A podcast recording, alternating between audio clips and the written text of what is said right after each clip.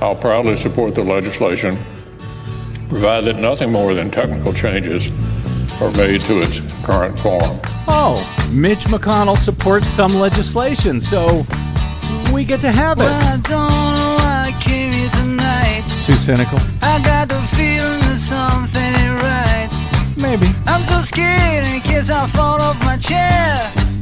And I'm wondering how I'll get down the stairs. Clowns to the left of me, jokers to the right. Here I am, stuck in the middle with you. I am. From Pacifica Radio in Los Angeles, this is the Bradcast, as heard on KPFK 90.7 FM in LA, also in California, uh, in Red Bluff and Redding on KFOI, Round Mountains KKRN, and Eureka's KGOE. Up in Oregon on the Central Coast on KYAQ, Cottage Grove's KSO, Eugene's KEPW. In Lancaster, Pennsylvania on WLRI, Maui, Hawaii's KAKU. In Columbus, Ohio on WGRN. Palenville, New York's WLPP. Rochester, New York's WRFZ. Down in New Orleans on WHIV. Out in Gallup, New Mexico on KNIZ. Concord, New Hampshire's WNHN, Fayetteville, Arkansas's KPSQ, in Seattle on KODX, Janesville, Wisconsin's WADR, and Minneapolis, St. Paul's AM 950 KTNF. We also stream coast to coast and around the globe every day on the internet on the Progressive Voices channel, Netroots Radio, Radio for Humans, FYI Nation, NicoleSandler.com, Radio Free Brooklyn, Workforce Rising, No Lies Radio, Verdant Square Radio, Detour Talk, and all your favorite podcast sites blanketing planet Earth five days a week. I'm Brad Friedman, your friendly investigative blogger, journalist, troublemaker, muckraker, and all around swell fellow. Says me from bradblog.com. Thank you very much for joining us today. I want to hit a uh, a few uh, quick listener emails to kick things off today, Desi Doyen. Oh, good. Those are always fun. This is in response to our lively uh, caller segment on yesterday's broadcast. Why are you laughing? It Why- was lively is a it word was for it. It was very yes, lively. it was lively. Yes. Anyway, uh, that call-in segment was was focused largely on the upcoming critical midterm elections. My belief that Americans need to vote for Democrats, whether they like them or not, at a time when democracy itself is very much at stake against the terrifying rise of authoritarianism in the Republican Party and at the stolen, packed, and wholly corrupted U.S. Supreme Court, which, as I detailed yesterday, according to Marquette University Law School's new poll, considered to be the gold standard for Supreme Court polling, found that for the first time, a majority of Americans across virtually every demographic sector now support the expansion of the number of seats on the High Court in order to rebalance what the GOP and Mitch McConnell and Donald Trump basically stole from the nation during Trump's term in office. So, a few related ish notes. For, uh, first from Deepak to Bradcast at bradblog.com. Brother B and Sister D, that, that would be you, Des, uh reiterate that for a fairer and fresher court, 18 year term, term limits. A real crowd pleaser, packing the court, as he calls it, could possibly lead to that would be the expansion of the court. Packing the court could possibly lead to over 100 justices. Would anything ever be decided? Thank you both for your show and for your goodness. Bless you both. Well, uh, what Deepak seems to be saying here is that uh, term limits would be better than adding uh, justices uh, to the. the uh, and, well, I can't say that I, I, I disagree, actually. I'm. Uh, eh, term limits are fine. 18 year term limits, all in favor of it. Good idea. Let's talk about it. But I think we also need to add justices. And the fact that it could possibly lead to over 100 justices, would anything ever get done? Well, yeah, it would get done. It might get done a lot faster because there'd be a lot more people doing the work. Now, I don't suspect we're going to get to 100 justices, but if we did, laws would still be accepted or denied based on a majority vote. So even having 100, there's still going to be a majority vote. So, uh, of course, 100 is an even number. If it was a 50 50 vote, then we'd have problems. But let's say 99 justices.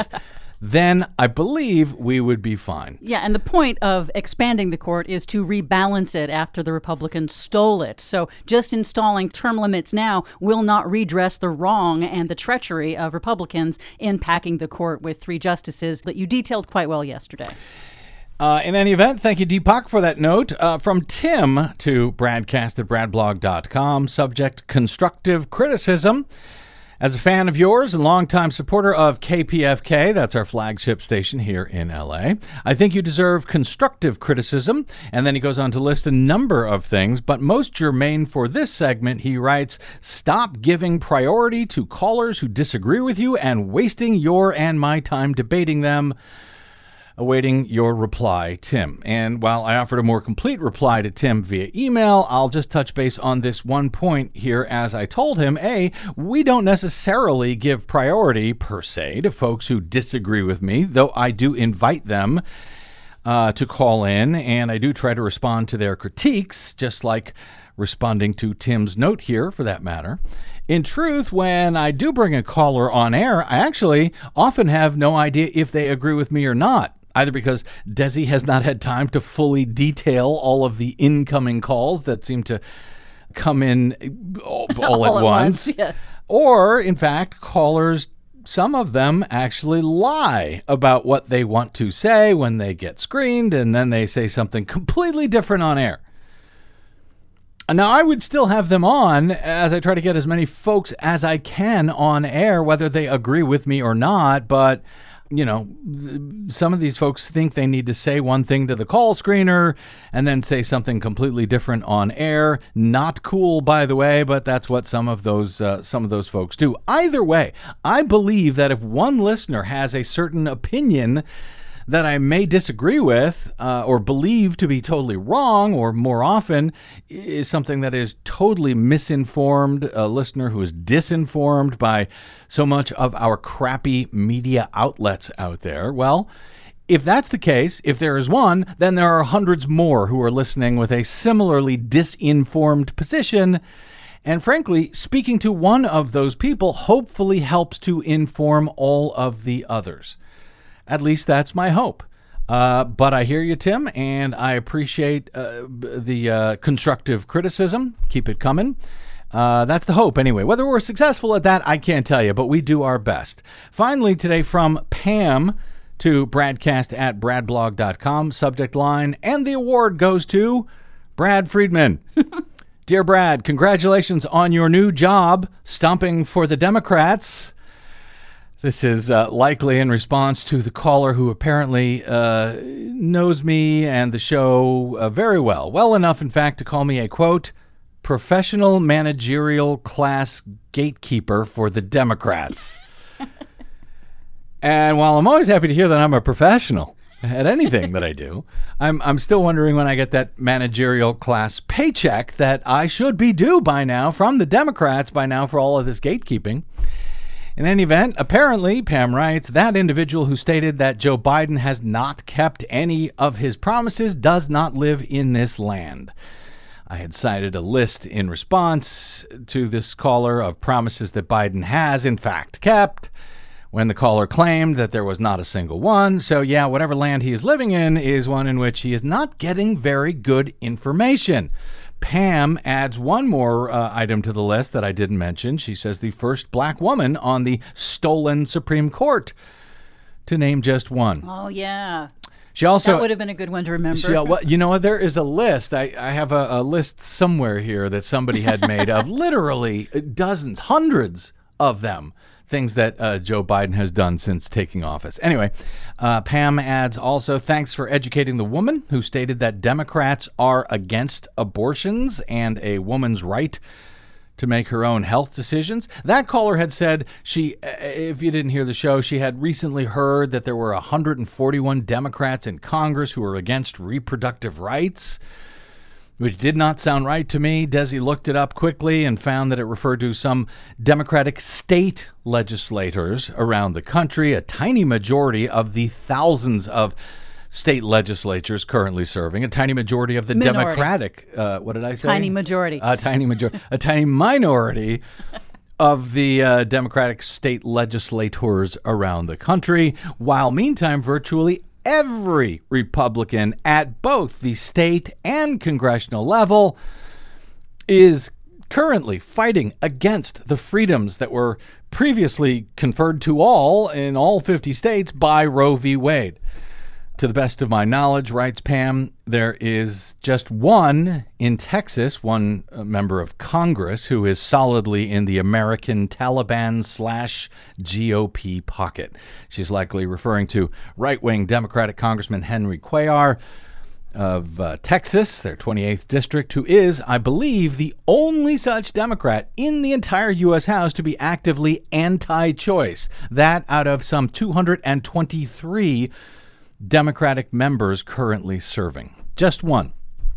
And he recently defeated Democratic uh, progressive challenger Jessica Cisneros in a runoff primary election back in May.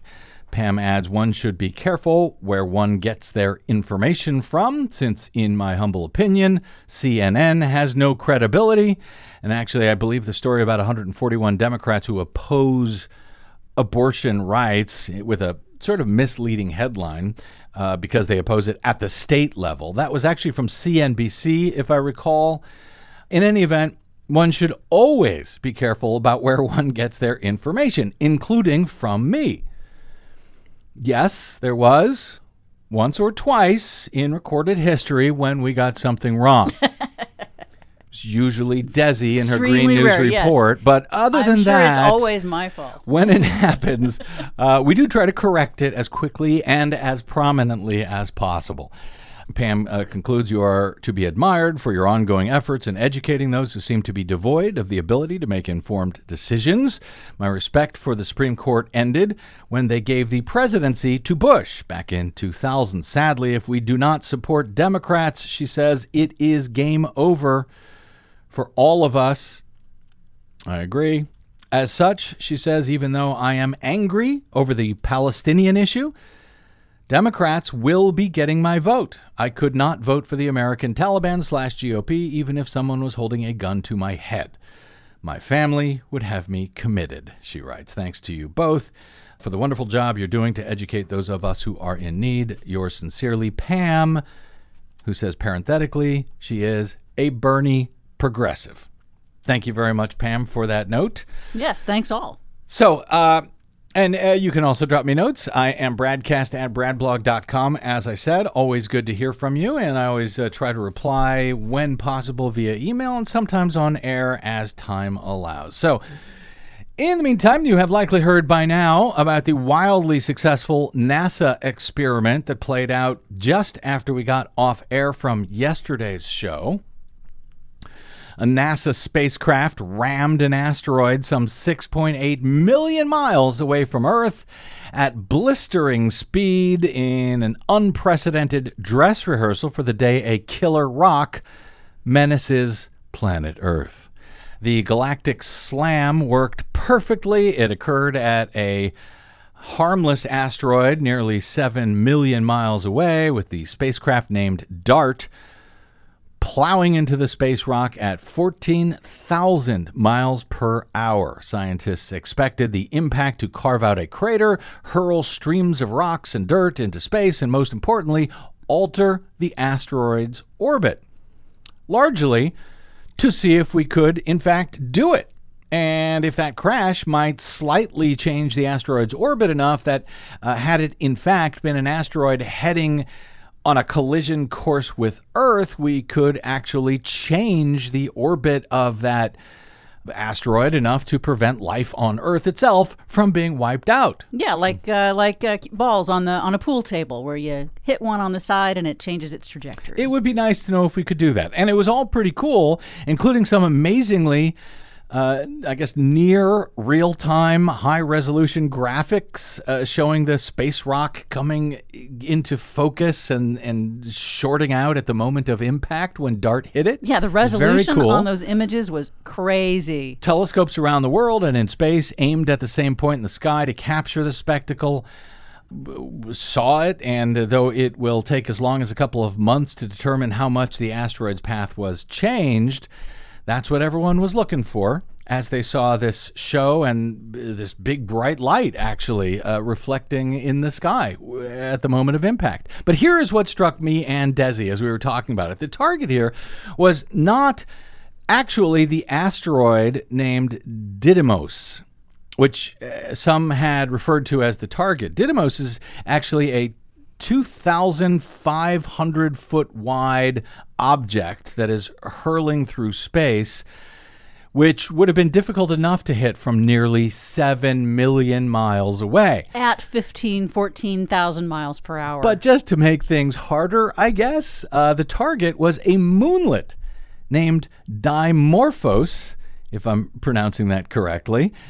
It's a moonlet that orbits around Didymos, the asteroid, about once every 12 hours. Dimorphos is actually just about 560 feet wide. It's tiny. Now, today, scientists, of course, were besides themselves because they were able to see the larger asteroid Dimorphos uh, I'm sorry, Didymos actually light up tens of times brighter than normal after the impact with its moonlet, which is very exciting. But our NASA engineers were able to fire a vending machine sized projectile from Earth, which is itself, by the way, both spinning and orbiting. They did this last November, almost a year ago, and they were able to make a direct hit on another moving object the width of about 10 school buses. And that itself is also orbiting another moving object that is speeding through the sky at thousands of miles per hour, nearly 7 million miles away, and we nailed it on the first perfect shot. That is some fancy science and engineering there. And yet, as Des, you pointed out, we can do that, but there's just no way.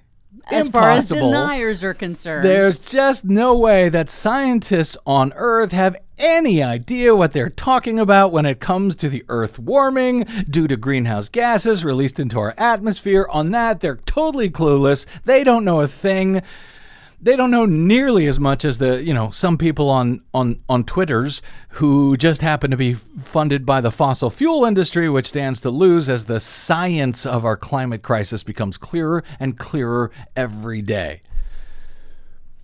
A 500 something foot space rock orbiting around an asteroid and hit by a projectile that we fired from earth 10 months ago well for that we have the very best scientists in the world but tens of thousands of studies by scientists over the past, I don't know, five decades or so, they know nothing. They n- ignore them. They it's all a hoax. They can't do any math. They It's can't terrible. even predict what's gonna if it's gonna rain tomorrow or something. Also, by the way, you should ignore all of those scientists when it comes to things like viruses and vaccines. Who do those people think they are? Podcasters like Joe Rogan, they know the way and and they know much more about epidemiology and virology than the actual epidemiologist and virologist do, I guess. That is all by way of saying that hey, we've got a Green News report coming up a bit later. Quite the segue there, but yes, we do. Uh, as the uh, climate crisis uh, that is unfortunately all too real, yes, according to scientists, uh, is now coming home to roost again today, unfortunately, with major record climate change juiced storms slamming Canada and the Philippines, and as we are very concerned at this hour, the great state of Florida, specifically Tampa Bay. If the current uh, predictions for Hurricane Ian, a uh, I think it's cat category three as we go to air, if those uh, current models come to pass, it, this could be very very bad. But apparently. You know, it's easier to catch an orbiting space rock seven million miles away than it is for a, a man in Texas to catch a man in Texas fleeing from a process server trying to hand him a subpoena. Another fancy segue. Did you see that? I saw that. to that end, a Texas man made a, uh, a mad dash to his truck on Monday with his wife at the wheel to help in his getaway after a process server attempted to hand him two subpoenas, according to the Texas Tribune, which describes an O.J. Simpson style flee away from the scene for this uh, pair of miscreants. According to court records, the process server was forced to leave the documents on the ground at the man's house after the man ran away from inside his garage, making a quick escape, making a mad dash to the waiting truck with his wife waiting in the driver's seat for the pair's getaway. The uh, two subpoenas, quote, uh, to appear and testify at a hearing or trial, unquote, in court on Tuesday were both addressed to the state's top law enforcement official. That would be Republican Attorney General and longtime scofflaw, now subpoena runner, Ken Paxton. The Lone Star State's top cop uh, who ran from these subpoenas with the help of his wife in the getaway Paxton has already been indicted for seven years now on state securities fraud felony violations and has somehow also managed to run from a trial in those indictments so far for all of those years. Also, he faces a whistleblower lawsuit and an FBI investigation after a bunch of his top, now former deputies in the very, very right wing Paxton office, uh, uh, Paxton's office alleged abuse of office in his role as Attorney General in Texas. Paxton, of course, has maintained his innocence in all of these criminal charges and probes, even as he is now running for another term this November to be Texas's Attorney General again. And apparently, because they don't give a damn about the rule of law in the Lone Star State, he is said to be leading in his race against Democrat Rochelle Garza for Attorney General, amazingly enough. Ernesto Martin Herrera, a process server, was attempting to serve the state's top attorney with a subpoena on Monday for a federal court hearing on Tuesday in a lawsuit from nonprofits that want to help Texans pay for abortions out of state. Since Ken Paxton has uh, helped to make them all but entirely illegal across the state of Texas. Now, later on Monday, after Paxton had fled the scene, he then filed uh, two requests in court a motion to quash the subpoena and another to seal the certificates of service which included the affidavit from the process server about how Paxton ran from the service. Paxton's lawyers argued that the server, uh, the server, quote, loitered at the attorney general's home for over an hour, repeatedly shouted at him, and accosted Paxton and his wife. Color me dubious. In any event, when Herrera arrived at Paxton's home in McKinney, Texas on Monday morning, according to the affidavit, he told a woman who identified herself as Angela, Angela Paxton, uh, that he was trying to deliver legal documents to the AG. She told him that Paxton was on the phone, unable to come to the door. Herrera said he would wait. Well, nearly an hour later, a black Chevy Tahoe pulled into the driveway, and 20 minutes after that, Ken Paxton exited the house. Herrera wrote in the sworn affidavit, quote, I walked up the driveway approaching Mr. Paxton, called him by his name. As soon as he saw me and heard me call his name out, he turned around, ran back inside the house through the same uh, door in the garage. Angela Paxton, who, by the way, is a Texas state senator, she then exited the house, got inside a Chevy truck in the driveway, started it, and then opened the doors Herrera wrote, A few minutes later, I saw Mr. Paxton run from the door inside the garage towards the rear door behind the driver's side. I approached the truck, loudly called him by his name, and stated that I had court documents for him. Mr. Paxton ignored me and kept heading for the truck. Herrera eventually placed the subpoena on the ground near the truck and told him he was serving him with a subpoena. Both cars then drove away, leaving the documents on the ground. This is the top a, a law enforcement official in Texas. Now, on Twitter, Paxton said that his sudden departure was motivated by concerns for his family's safety. Quote, it's clear that the media wants to drum up another controversy involving my work as Attorney General. Well, it's hard not to, Ken. In any event, uh, so they're attacking me, he says, for having the audacity to avoid a stranger lingering outside my home and showing concern about the safety and well being of my family, he wrote in the tweet. Yeah, that's it, Ken. Sure, it, It was, it was it was just you showing concerns about the safety and well-being of your family when your wife ran into a truck. You ran out of the house, avoided A process server who announced himself and explained what he was there for, and then he ran away again. also, by the way, setting a great example as the state's chief law enforcement official. You know, as always, I guess the example here is if you can run from a subpoena, you should do it for the safety of your family. Paxton then doubled down on Tuesday morning in a statement distributed by his campaign, saying, quote, light of the constant threats against me for which dangerous individuals are currently incarcerated, I take a number of common sense precautions for me and my family's safety when I am at home, Paxton said. Texans do the same to protect themselves from threats, and many also exercise their Second Amendment rights to protect themselves and their families. Is that a threat to process servers in the future that uh, Ken Paxton might use his Second Amendment rights to protect themselves against being served? Is that a message that he's sending to people in Texas? If you're served by a subpoena, well, don't forget you got your Second Amendment rights. Hell of a guy. Our best wishes to Paxton's Democratic opponent, Rochelle Garza, this November. In Texas, she is going to uh, need everyone's best wishes and good luck, though it sure would be nice to see Paxton retire, you know, so he had more time to spend with his indictments. The uh, managerial class gatekeeping continues here on the Bradcast after a quick break. And as we begin to close in on that election day, a really, really, really important one, now just six weeks away. And by the way, what you can do to help above and beyond just voting. And some, I think, good news about some electoral reform finally in Congress that may actually be happening this year. All of that and Desi Doyen's Green News Report as Hurricane Ian closes in on Florida, and uh, we hope not, but possibly Tampa. All of that straight ahead of the Bradcast. I'm Brad Friedman.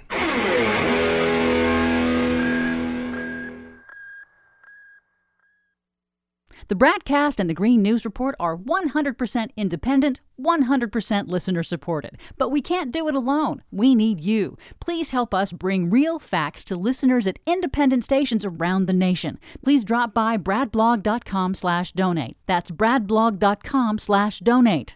And thanks.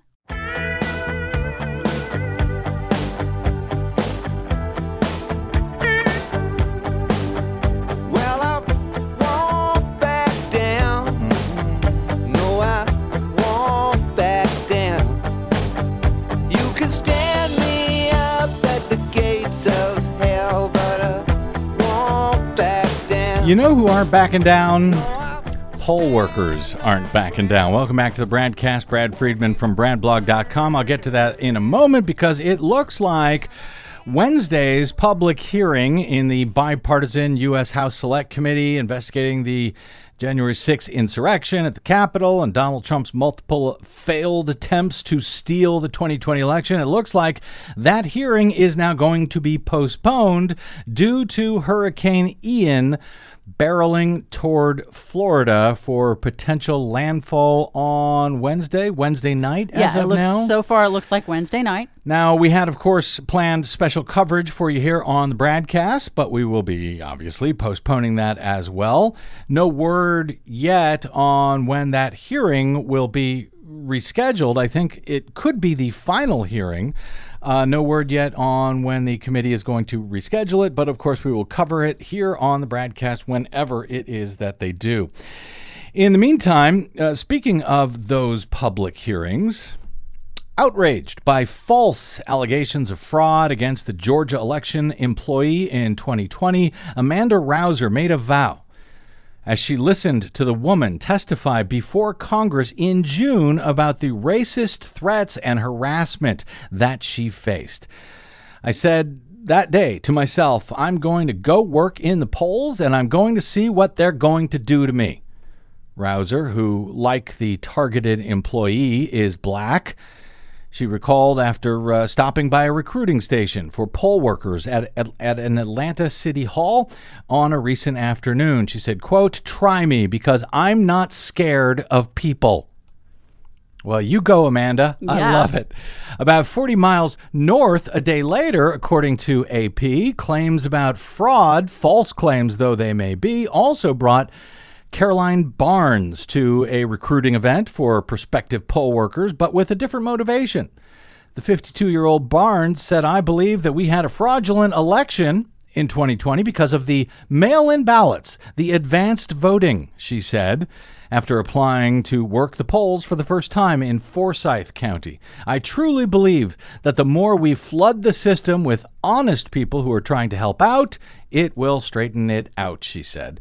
Okay, cool. I agree. Thank you in advance for your service, Caroline.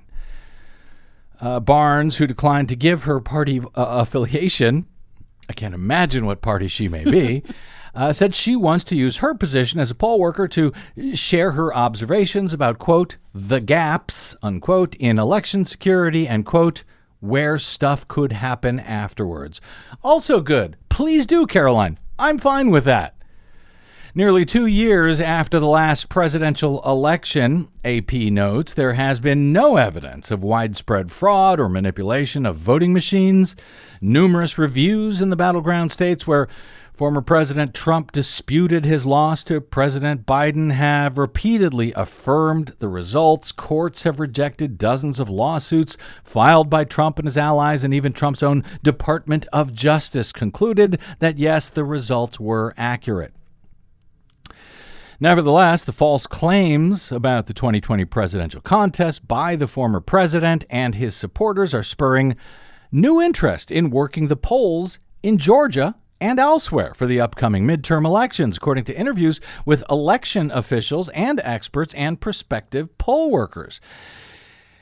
And as far as I see it, that is great news, especially after stories uh, from some months ago that poll workers were being scared off after threats that were made against them by right wingers and, you know, Donald Trump's dupes. Threats to election officials following the 2020 election. So, this is good news. Like Rouser in Atlanta, AP reports, some aim to shore up a critical part of their state's election system amid the lies and misinformation about ballot and about voting and ballot counting. But the false claims and conspiracy theories also have taken hold among a wide swath of right-wing voters, propelling some of them to sign up to help administer elections for the first time. And I say, in both cases, that's great.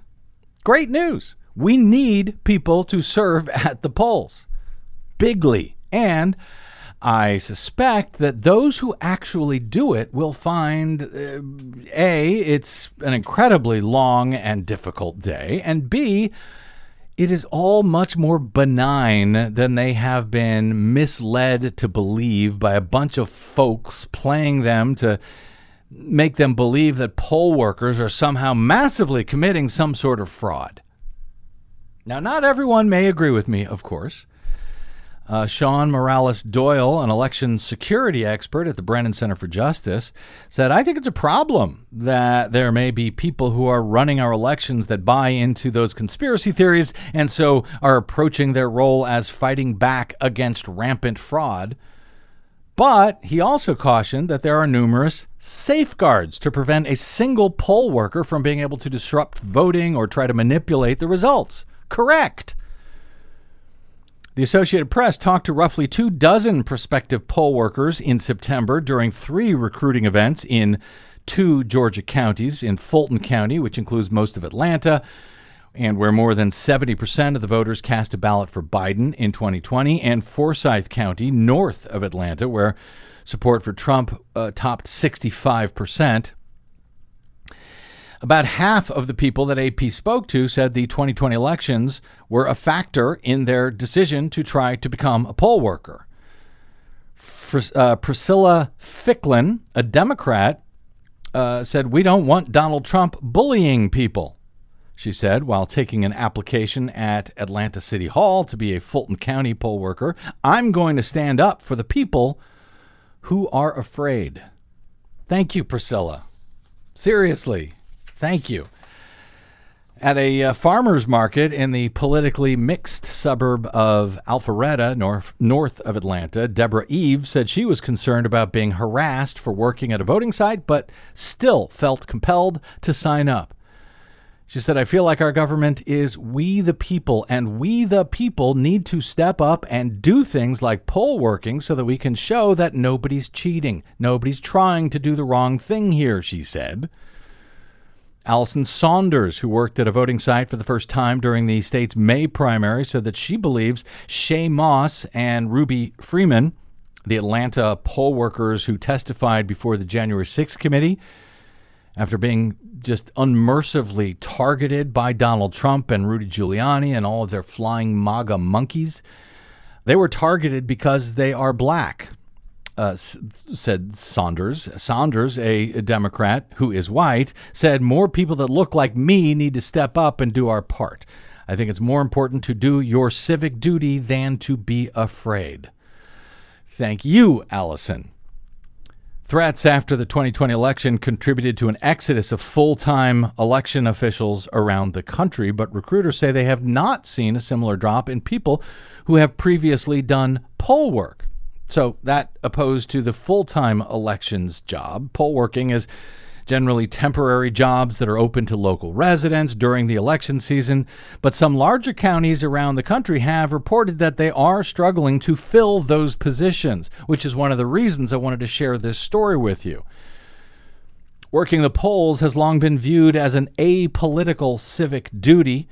For first time workers, it generally involves setting up voting machines, greeting voters, checking that they are registered, answering questions about the voting process.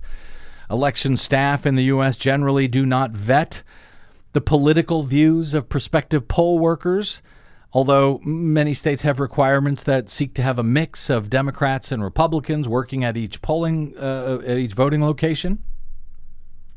So, frankly, I am not worried at all about right wingers signing up to be poll workers. In fact, I thank them for doing so.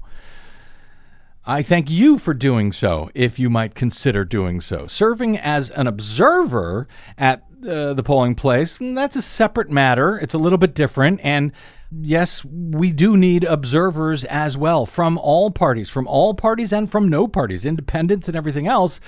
And I'm I'm not as worried uh, as I know some people are about observers either. But intimidation that observers can bring to all of this is certainly a, a concern. It's a separate matter from poll working. I'd like to believe, but I'm hoping people will just not be intimidated this year, even if someone tries to intimidate them. And if MAGA folks frankly, want to camp out and, you know, watch absentee ballot drop boxes around the country, whatever.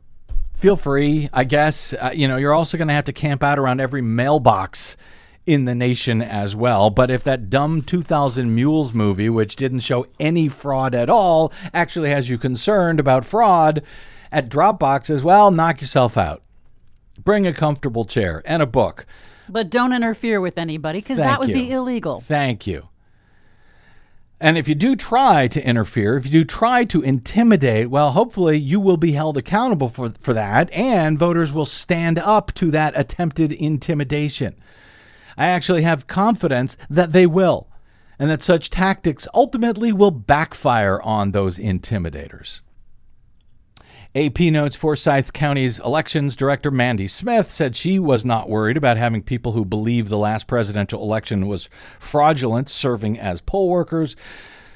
The county provides training that emphasizes the positions are nonpartisan and that workers must follow certain rules.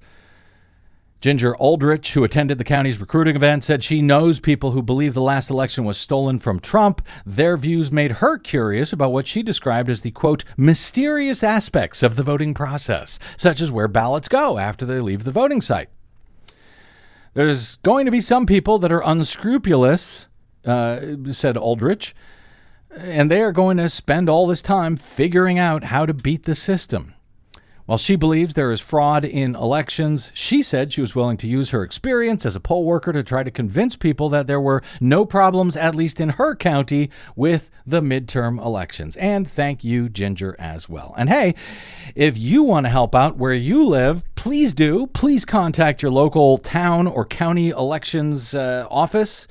My guess is they could really use folks this year. It's a way to help keep the bad guys at bay, whoever you may believe to be the bad guys, and to make sure that democracy still works in this country, which, as you may have noticed, as you may have heard, is still very much open for debate this year.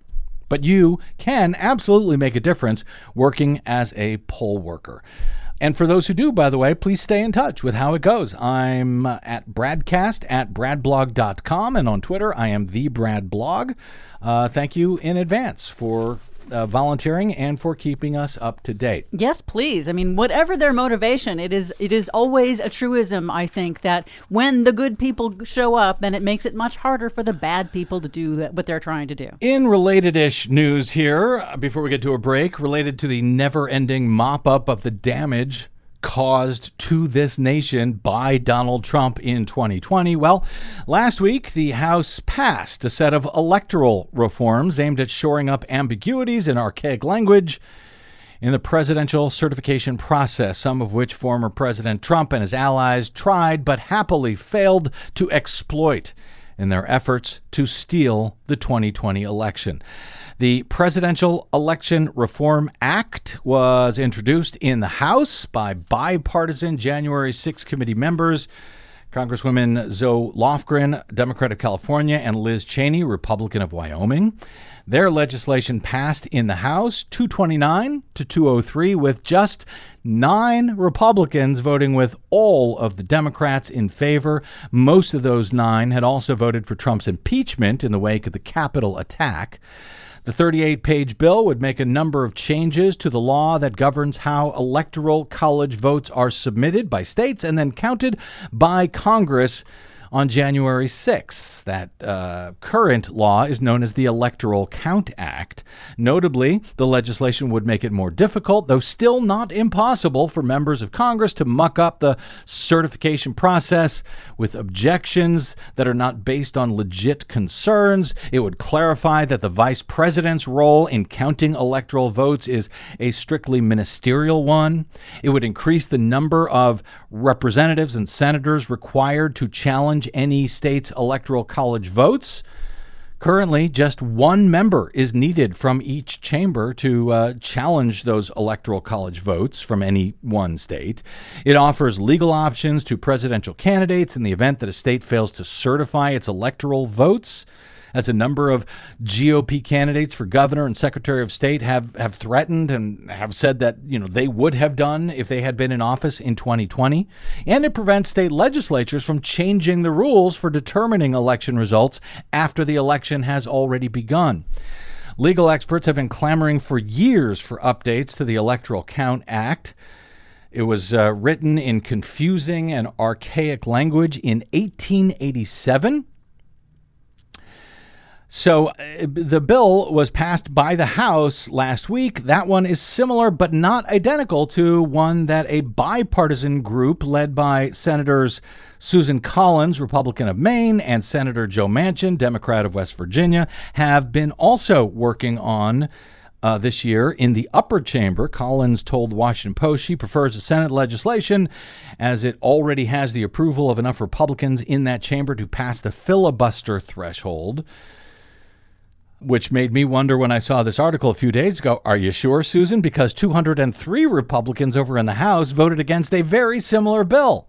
Well, based on news breaking this afternoon uh, in the U.S. Senate, where the Senate version of the bill was going through committee markup, well, Collins may be right. Senator, uh, uh, Senate Minority Leader Mitch McConnell Republican from Kentucky has, in fact, endorsed the bipartisan electoral count reform bill in the Senate, giving that legislation a key boost over similar uh, the similar bill passed in the House last week. Speaking on the Senate floor Tuesday afternoon, McConnell said he would quote strongly support the legislation, saying it did not quote rashly replace current law with something untested, whatever that means.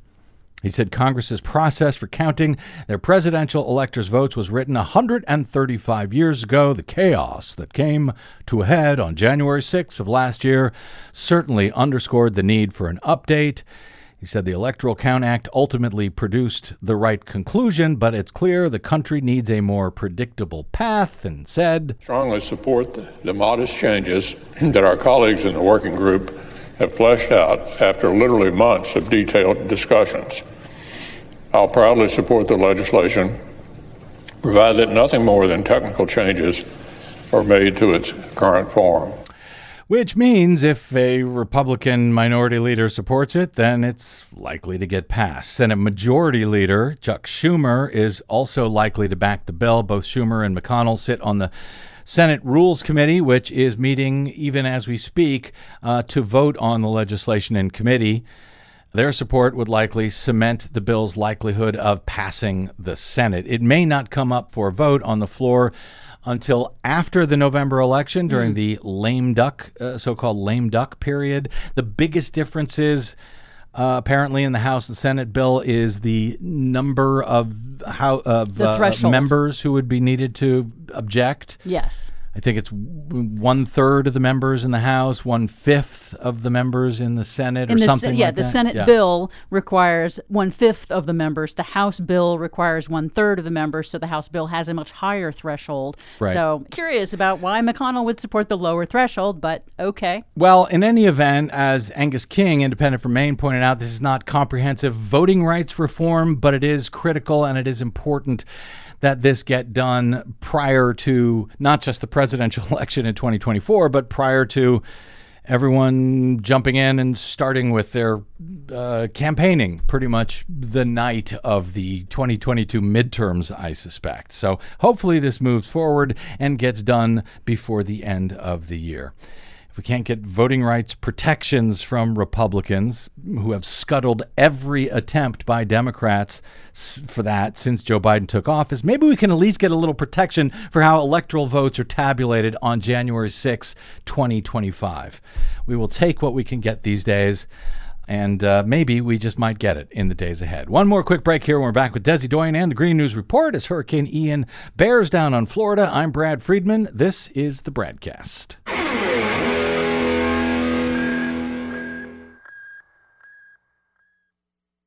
Hey, this is Brad. Here at the Bradcast and BradBlog.com, we fight for election integrity all year around, like no other media outlet in the nation. But of course, we need your help to help us remain on your public airwaves and completely independent. Please help us continue that fight over your public airwaves by stopping by bradblog.com slash donate. And thanks.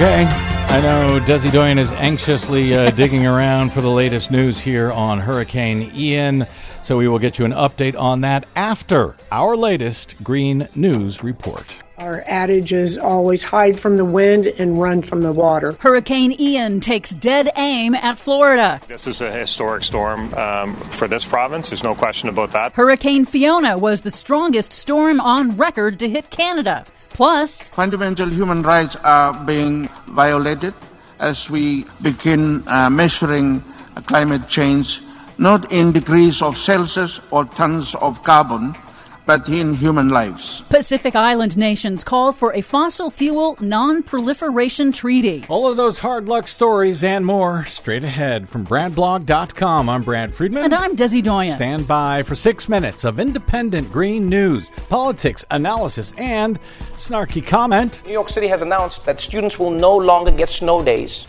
Luckily, this isn't too big of a deal. I know it's sad. But you realize, thanks to climate change, New York's getting snow for what, two years max now? Sad but true. This is your Green News Report. By 2026, this is basically going to be Florida with better bagels. That's all it's going to be.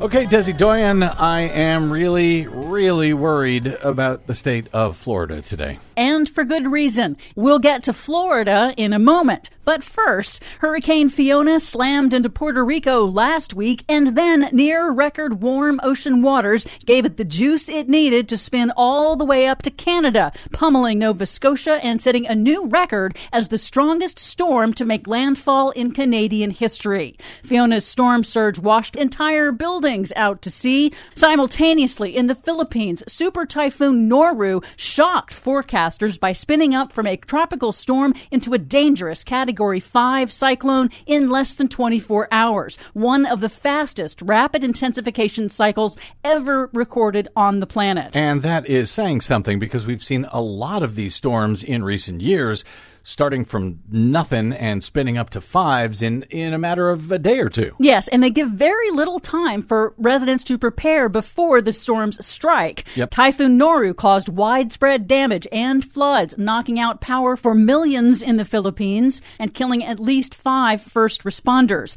And scientists do link the observed increase in rapid intensification to record warm ocean waters caused by man made global warming.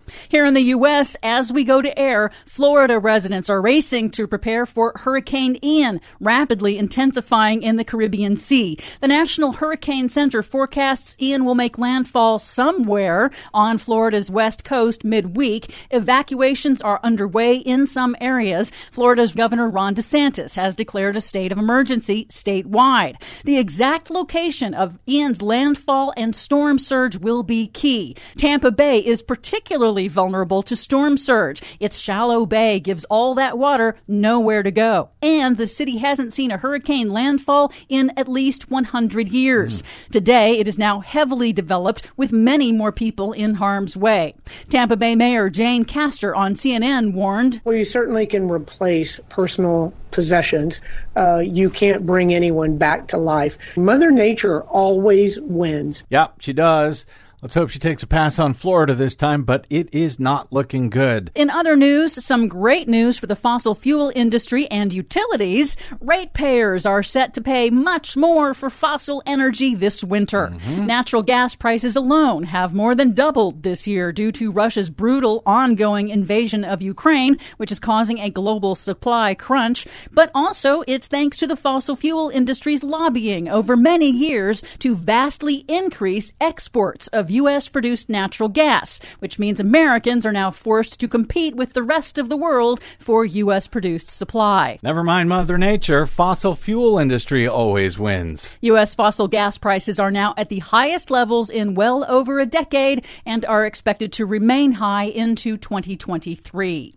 Finally, at the annual United Nations General Assembly meeting, still underway this week in New York City, world leader after world leader has used their time at the podium to sound the alarm about the climate crisis. But the president of the South Pacific island nation of Vanuatu went even further, calling for a fossil fuel non proliferation treaty to end production and use of fossil fuels, the first time any country has done so. The agreement would phase out the use of fossil fuels accelerate safer and cheaper renewable energy, and make ecocide a crime punishable by the International Criminal Court. The president of Vanuatu noted that his country and other developing nations are least responsible for causing man made climate change, but are getting hit first and worst by rising seas and extreme disasters. We call for the um, development of a fossil fuel uh, non proliferation treaty to face down coal, oil, and gas production and enable a global just transition for every worker, community, and nation. Good luck with that. I mean it. For much more on all of these stories and the ones we couldn't get to today, check out our website at greennews.bradblog.com. I'm Brad Friedman. And I'm Desi Doyen. And this has been your Green News Report. Vanuatu, Vanuatu, the land where we belong. Thank you very much, Desi Doyen. Um, as we get out today, any further word at this hour where the storm is and where it is, I guess, where it is expected to make landfall at this point and at what time on Wednesday? Hurricane Ian is uh, still set to target Florida's west coast. It looks increasingly like it's going to be some kind of direct hit on the Tampa Bay area. And um, as we've mentioned, you know, there's a, a huge differential in the impacts depending upon where it actually lands. 10 to 30 miles one way, north or south, can make a lot of difference. And Tampa is really the worst case scenario. Yes, and the stronger the storm is, the worse the impacts will be, especially the storm surge. So if the storm hangs offshore or comes onshore north of Tampa, that will be the worst case scenario because it will dr- drive the winds and the storm surge right into the mouth of the bay where it won't be able to escape. Um, and so, again, the National Hurricane Center says now is the time to prepare. And I will just add, now is the time, no matter where you are, to make sure that all your preparations for extreme weather events um, are ready because it doesn't give you much time to prepare. Also, President Joe Biden was in the White House Rose Garden today, and he said he has already approved an emergency declaration at the request of Republican Governor Ron DeSantis. Florida is now preparing for the, the hurricane to make landfall. Forecasts can change, but for now, the experts say this could be a very severe hurricane, life threatening and devastating in its impact. So I want to be clear about two main messages. First, my administration is on alert and in action to help the people of Florida. I've approved Florida's request for emergency assistance immediately upon receiving it from the governor when they received it. And I directed my team to surge federal assistance there before the storm hit. FEMA has already deployed 700 personnel to Florida, and the governor has activated 5,000 state National Guard with another 2,000 guards coming from other states. FEMA is also proposing and pre-positioning 3.5 million liters of water, 3.7 million meals, and hundreds of generators. I just spoke this morning with the areas that likely to be hit, the mayors of Tampa, St. Pete's, and Clearwater. All of them, all of them are in the storm's path. And they're focused on the safety of their communities and they're doing everything they can to get people out of harm's way. I told each one of them my conversation separately. Whatever they need, I mean this sincerely, whatever they need, contact me directly. And I've, they know how to do that. I have a lot of personnel down there already. We're here to support them in every way we can.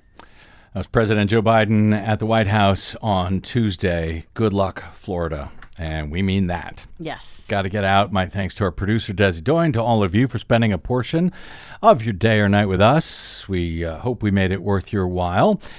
You, if you missed any portion of today's show or any other and want to hear it again or share it with friends and family, you can stop by bradblog.com and download it for free. There is no paywall. That is thanks to listeners like you who stop by bradblog.com slash donate to help support our work here. Thank you for that. Drop me email if you like. I'm bradcast at bradblog.com. And on the Facebooks and the Twitters, I am simply the Brad Blog. I will see you there. Until we see you here next time, I'm Brad Friedman. Good luck, world.